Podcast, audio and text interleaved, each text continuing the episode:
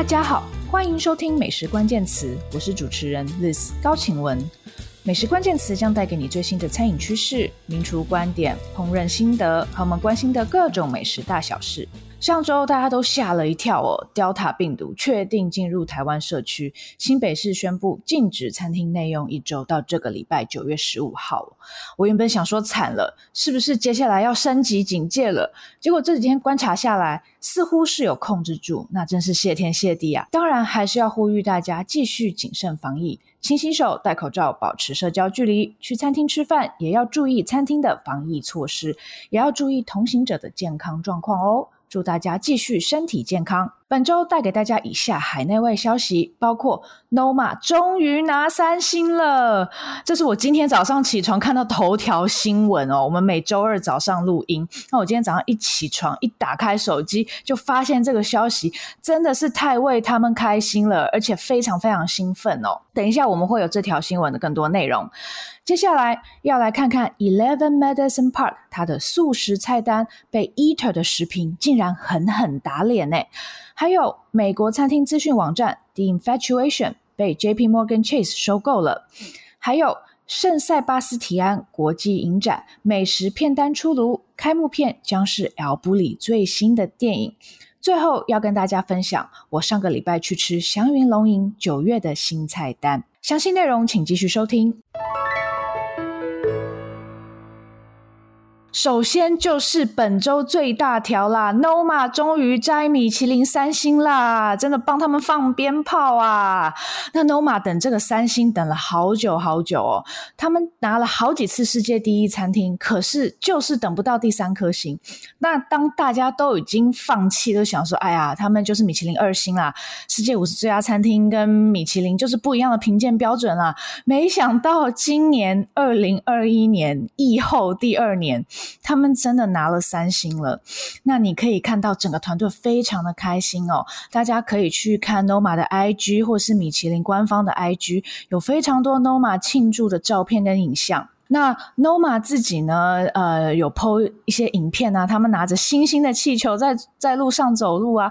那呃，主厨 Rene Redzepi 哦，也非常非常的感动。你可以看他的线动哦，他的 IG 线动上面 po 了每一位成员的照片，每一个人每一个人都单独 tag 他们啊，包括他们的洗碗工阿里哦。不过阿里没有 social media，所以。呃 Rene Recipe 主厨说他是最聪明的那个人哦，他没有 social media。那我想这个 Noma 团队应该是非常的激动啊，因为对他们来说，其实米其林三星还是一个最高荣誉。那他们终于等到了这份肯定哦。我想全世界也都会跟着他们一一起开心，为他们庆祝。那 Noma 呢？他们其实是在二零零三年开幕的哦，今年是十八周年了。他们在二零一零、二零一一、二零一二和二零一四哦，这四届拿到了世界第一最佳餐厅。目前他们是世界第二哦，很多人都看好他们可能会再回到世界第一。那不知道结果怎么样？今年十月五号，呃，世界五十最佳餐厅就会颁奖了哦。那这个米其林指南呢，北欧国家二零二一年版本呢，是涵盖了丹麦、芬兰、冰岛、挪威和瑞典哦。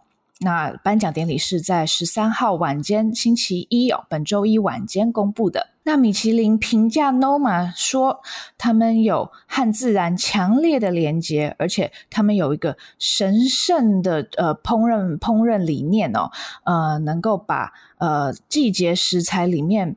呃，特殊的部分展现出来，用了非常有创意并且复杂的方式哦，展现在他们的菜色里面。那。呃，Rene r e z e p i 本人在颁奖当下是非常非常震惊的哦。呃，这篇这个 Euro News 的报道里面，这个记者提到说，他看起来完全是惊吓状态。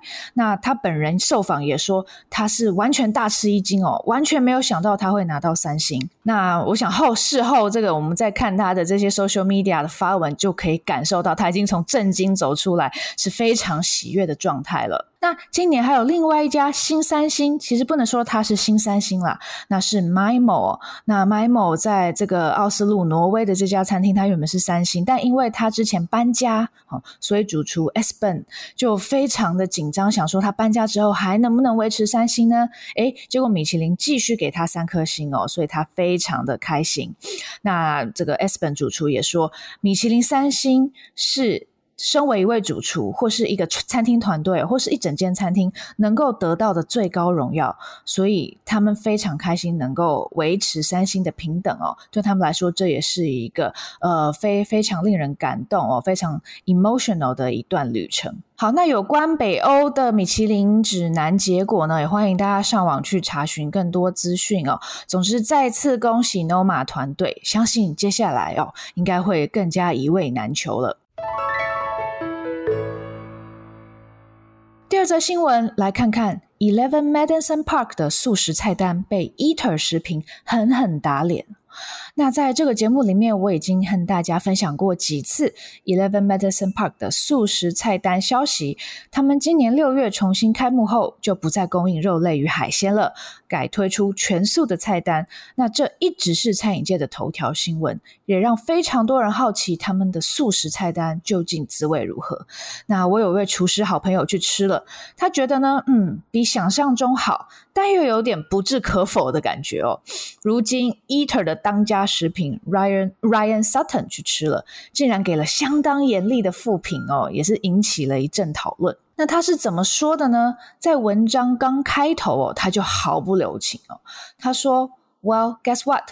这份呃两两人要价一千美元的菜单呢，并不会改变世界。”他说他并没有重新定义奢华，哦，那他也。完全不接近任何重新定义奢奢华这样子的事情。那他说，全世界的这个呃杂食者都在探求呃容易接近的有野心的素食菜单，但是他认为在 Eleven Madison Park Daniel Hum 主厨这份菜单呢，呃，并还没有掌握那样子的味蕾哦，还有那样子的敏锐。感受性啊，以及文化上面的意识，来成功的去重新诠释蔬菜。那甚至有些情况，让蔬菜也未必能够表现他们自己的本色。那他就说哈。他说：“那一道大家都在讲的甜菜根的菜啊，那用那么复杂，好像十八道工序去做的那道菜啊，其实吃起来和其他任何一道甜菜根没有什么分别。”这句话蛮狠的哦。那他又说呢，这个这目前菜单上讨论度最高的两道菜呢，他认为是未完成的半成品哦。那他先举出一道例子呢，是甲鱼子酱。那这个假鱼子酱呢，它的真面目其实是日本秋田的名产地夫子。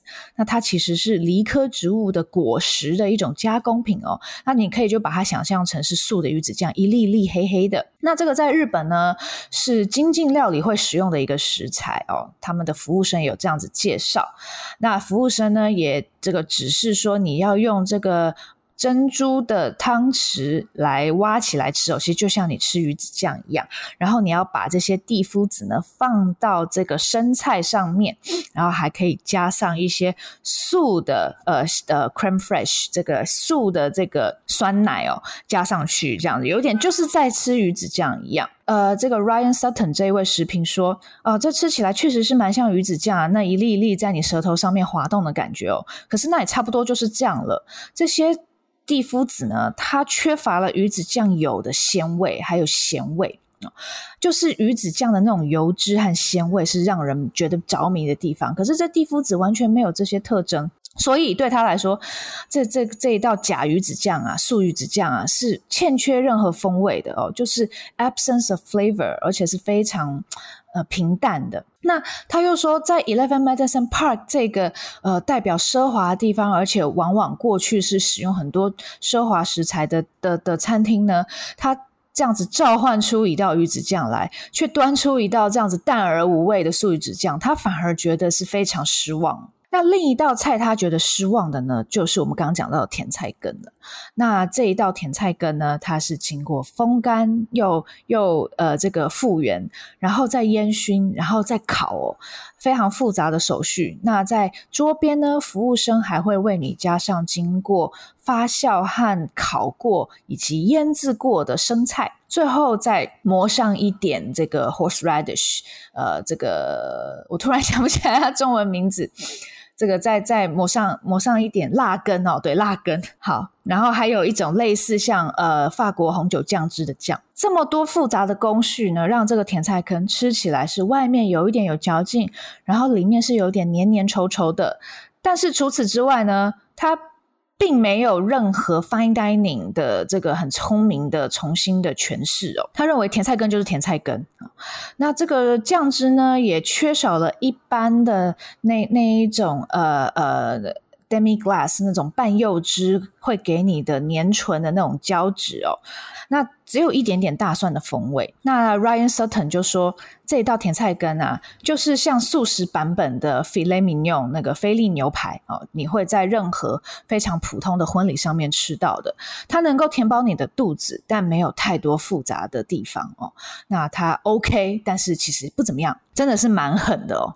不过他也不是完全否定这道这一份菜单，他有提到他比较喜欢的菜色，一道是葵花籽奶油与面包哦，竟然是面包这一道，这个比较像是这个副餐的性质，让他觉得诶好吃。那他说的这一道面包呢，厨房是把这个呃葵花籽奶。把它变成了奶油，然后把它放到一个呃很漂亮的模型里面，看起来就像葵花。那它的造型其实很像 Art Deco 那样子的风格。然后中间黑色的部分呢，其实是呃深色的味增哦。那你就把这个葵花籽奶油和味增抹到这个面包卷上面哦。那他认为这个面包卷非常好吃。然后这个奶油与味增呢，它也给它一种坚果的风味哦。那最后的余韵呢，是有。非常深刻的这种土壤的味道，那他还觉得说，诶，你是不是有加了什么烟草啊，还是松露在里面？他觉得这个复杂的 earthy 的味道非常好。那还有一道他比较喜欢的呢，是一道节瓜哦。那这个呃，Daniel Home 主厨呢，把节瓜一条一条的节瓜片哦。缠绕在芝麻豆腐上面，那芝麻豆腐其实也是他向日本僧侣学的一种精进料理。那这些节瓜的这个一条一条缠在芝麻豆腐上面呢，然后上面再点缀点缀上这个其他的瓜类哦，然后最后淋上的是有香茅的清清淡的汤汁。那他觉得这道菜是呃清清爽，然后芝麻豆腐的质感很好。然后他也喜欢一道茄子料理。那这一道茄子呢，也是非常复杂的工序。它首先先呃自盐水，然后再油炸，然后再风干，然后再烤。哦，那还要再把它泡到马呃呃这个蘑菇的高汤里面一个晚上啊，最后再刷上番茄与紫苏的油醋汁。那这个最终的结果呢，Ryan Sutton 觉得，诶，吃起来很像尾鱼。的油封哦，油封尾鱼哦，他非常惊艳。那他甚至怀疑，哎，这里面是不是有加了任何鱼露呢？但当然没有，因为这是素食，所以他还蛮满意这道菜的风味。但说完几道他比较满意的菜之后呢，他又对 Eleven Madison Park 的甜点大肆批评哦。他认为甜点上的太匆促哦，没有诚意。因为他说呢，通常呢，在这样子的 Fine Dining 餐厅哦，甜点是要让你缓一缓哦，要让你再让这个餐厅待一下，享受一下哦。那它有一个节奏的，通常会上一个冰沙哦，然后可能接着是一个比较浓郁的冰淇淋，或者是一些小塔蛋糕哦，然后最后有 petit four，就是这个一些这个配茶的这种小点心哦。那让你重新设定你的味蕾，并且最后再放松一下哦，然后你才会离开餐厅去面对外面的世界。但是在 Eleven Madison Park 呢，他们今天的晚餐呢，这最后的程序感觉有点赶啊。呃，而且这个甜点其实上的不是很，这个他觉得这个有点有点东西有点少，呃，那。这个甜点的部分呢，它是有一个这个呃呃哈密瓜哦，哈密瓜上面点缀了有手指柠檬哦，一粒一粒酸酸的，然后还有一些风干过的一些呃蜜瓜丁在上面哦。那他说吃起来就跟任何一块好吃的哈密瓜没有什么两样。然后呢，又以上了一道这个不含任何奶的这个呃接骨木花的呃这个冰糕哦，然后还有呃椰子的优格。那他说这个冰糕呢。是有用一些莓果去点缀啦，还有一些这个麻麻吉哦，会有 QQ 的感觉哦。但他也觉得，嗯，吃起来还好，并没有真的去表现，呃，当时八月夏天呢，有那种莓果还有各种水果的丰美的感觉。他觉得这个风味诠释的不是很好。然后最后呢，呃，几分钟之后，呃，这个服务生就上了他们的 Petit Four，其实是只有单个的这个呃。有点咸味的巧克力芝麻 pretzel，呃，就是这个蝴蝶饼，就这样，然后就给你账单了。那虽然还有这个一杯这个呃杏桃的这个白呃苦艾酒哦，但是他也觉得，诶，这个竟然会这个果泥跟这个液体分离哦，他觉得 有点辣惨。那觉得最后这个甜点的演出呢，就很像是 Marvel 电影最后的彩蛋哦，那就是呃昙花一现，然后就赶快把你赶出戏院了，这样子。那但是呢，他觉得服务方面呢，这个呃，在前餐厅经理与合伙人 Will Guidara 离开后，EMP 现在的服务风格是变得比较保守，但他没有不喜欢哦哦，呃，那过去 EMP 的服务风格就是，即便服呃食物不是每一道你都喜欢，但是服务总会让你觉得哇，我真的被好好的款待，我好像也是一个名人一样哦。那现在呢，Will Guidara 已经和 Daniel Hum 分道扬镳了，现在。在 EMP 的服务呢，他认为是比较保守一点哦，不像以前那样子的那么的夸张。嗯，那当然还有就是 Delta 病毒正在美国肆虐哦，那他也认为这是好的，就是服务生并没有像以前那么的喋喋不休。那而且他们他们也没有跟你那么靠近哦，就像是一个呃，就是在任何餐厅里面你会遇到非常专业很好的服务生。那他觉得这也是好事。那他也觉得他这样子能够更加享受他的菜单哦，他们的菜色哦，比较不被打扰，而且对在病毒肆虐的情况下，他认为这也是比较负责任的做法。那最后他下的结论是相当严厉啊，他说整个用餐经验没有任何突破性的地方啊。他说不管 EMP 做什么啊，总是会引起热议跟吹捧哦，大家总是会用粉丝的眼光来看待他们。可是呢，他说：“这一次 EMP 推出素食菜单啊，并没有任何突破性，他并没有重新定义奢华。而且，如果要这样子说他们的话呢，那就是忽略了其他成千上万的呃呃素食的的的素食者，以及针对这些素食者做出努力的餐厅们，而且其中不乏高级餐厅。那他举了好多个例子哦，首先是已经。”过世的美国名厨 Charlie Trotter，他其实在一九八八年就曾经推过全素菜单。那 Thomas Keller 在开 Per Se 餐厅，二零零四年的时候，也同时就有供应一份素食的蔬菜的 tasting menu 了。那在纽约另一间米其林三星餐厅 Le Bernardin，也是很久以来都有一份这个素食菜单。那还有另外一间女主厨的餐厅 Amanda Cohen 的 Dirty Candy，也是有很棒的素食料理。更不用说纽约的印度餐厅其实长久以来都有供应素食的 tasting menu，那呃，甚至在从二零一三年开始哦，Ryan Sutton 本人他就有写过文章去报道 Dan Barber、David Kinch 还有 Dominic Crane 这些在美国很受很受尊敬的主厨哦，他们都有渐渐的去推出呃这种 plant-based 植物基底的料理。呃，渐渐的，呃，让动物性蛋白质退出他们的菜单。那还有一个经典的例子，就是法国米其林三星餐厅 RPEG 啦，他们在二零零一年的时候，曾经非常大胆的，就是推出全素的菜单，完全没有任何动物性蛋白质哦。当然，后来他们把动物性蛋白质加回来了，不过在二零零一年，那已经是创举了。那当然，EMP 它是。呃，完全直接呃抹除了动物性蛋白质，只有素食的菜单这件事情呢，是某程度上在这个美国的三星餐厅是一项创举啦。不过其实也就是这样了。那 Ryan Sutton 认为，其实这没有任何 risky 的地方。那他说，其实其他世界其他地方呢，还有很多是呃很有思考的，呃很有哲学的餐厅，他们在供应。令可以呃触触动人心的素食料理，而他们并不会让你在定位的时候先就先要付出八百块美金哦，就只是说这 EMP 真的很贵。那你们做的事情呢，其实说真的没有任何的开创性哦。那其他还有非常多地方供应价格更合理，而呃可能更有巧思、更有创意的速食菜单哦。那他下的结论是这样。那当然，我们现在很难飞过去美国去吃这一顿啦。不过，EMP 的定位状况非常踊跃哦，据说有五万人候补定位，好吧？那他的明星光环还是非常的闪耀。那 Daniel Home 主厨之后会不会把肉加回来呢？嗯，我们也可以再观察一下。第三则新闻，来看看美国餐厅资讯网站 The Infatuation 被 JP Morgan Chase 摩根大通收购了。那根据《华尔街日报》与 Eater 的报道，摩根大通收购了美国餐厅资讯网站 The Infatuation。那它的收购标的包括网站的本体、它的 App，还有它的一个美食街 Eats.com，还有它的这个餐餐厅评论的这个指南 Zagat。那 The Get 是 The Infatuation 在二零一八年从 Google 手手中收购的。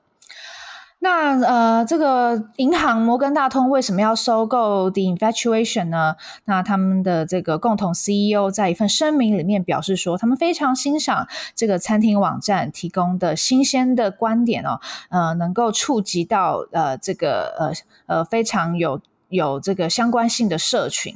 那总是用新的方法去呃体验生活，那他是希望他们两家公司的结合能够更加的与他们共同的顾客基础互动，是透过了这个餐饮的各种体验哦。那呃，华盛顿呃，华尔华尔街日报就说，呃，银行通常不会收购媒体公司了。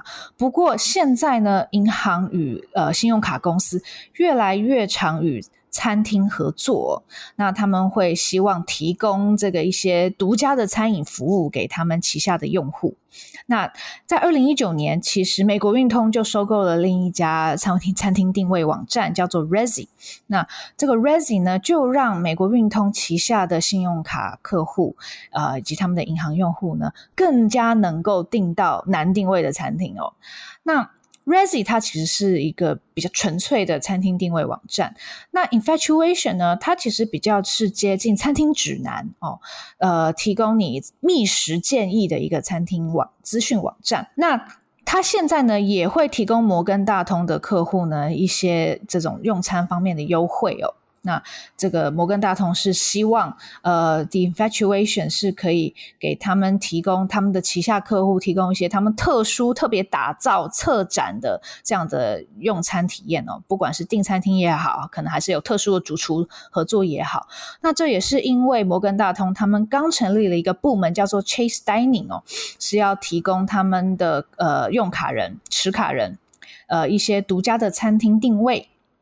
哦，或者是和餐厅合作这个一些特殊特殊的活动哦，那所以他们是希望 Infatuation 跟 the get 可以帮助他们这一个部分啊。不过这也就牵涉到这个信用卡公司他们的这个商商业模式啊，那。每一次你刷卡的时候，信用卡公司都会收取一个手续费哦，对商家收取手续费。那这些小额的手续费呢，单笔交易看起来没什么，但是累积起累积起来，它就是一个一笔可观的收入哦，就可以让信用卡公司来支付这些优惠哦。那他他信用卡支付公司去支付这些成本呢？那呃，商家就把。他们被收的手续费呢，转嫁到这个消费者身上啊。但没有使用信用卡的消费者，如果你是用现金支付的话呢，诶，其实你是要去 cover 这些成本的。那通常没有信用卡的人，呃，只能使用现金的人，可能他的经济情况也是比较弱势的，所以就变成弱势的人去补贴呃有优势的人哦。其实这是一个有一点不公平的状况。那不过，信用卡公司现在就是这样玩的。那呃，摩根大通是说，呃，Infatuation 这这家餐饮资讯公司呢，会呃维持呃是一家独立的公司一个独立的品牌哦。那这个也许他们是可以继续维持他们的这个编辑自由哦，他们的内容自由。未来他们两家公司会提供什么样的重效呢？以及是不是有更多这样子的餐饮资讯内容媒体公司或者是餐厅定位网站会被呃银行看上呢？呃，我觉得也是可以观察一下。第四则新闻，我们要来看看圣塞巴斯提安国际影展美食片单出炉，开幕片将是 El 布里的最新电影哦。那根据 Fine Dining Lovers 的报道，第六十九届圣塞巴斯提安国际影展 （San Sebastian International Film Festival） 简称为 SSIFF，即将在九月二十号至二十四号登场。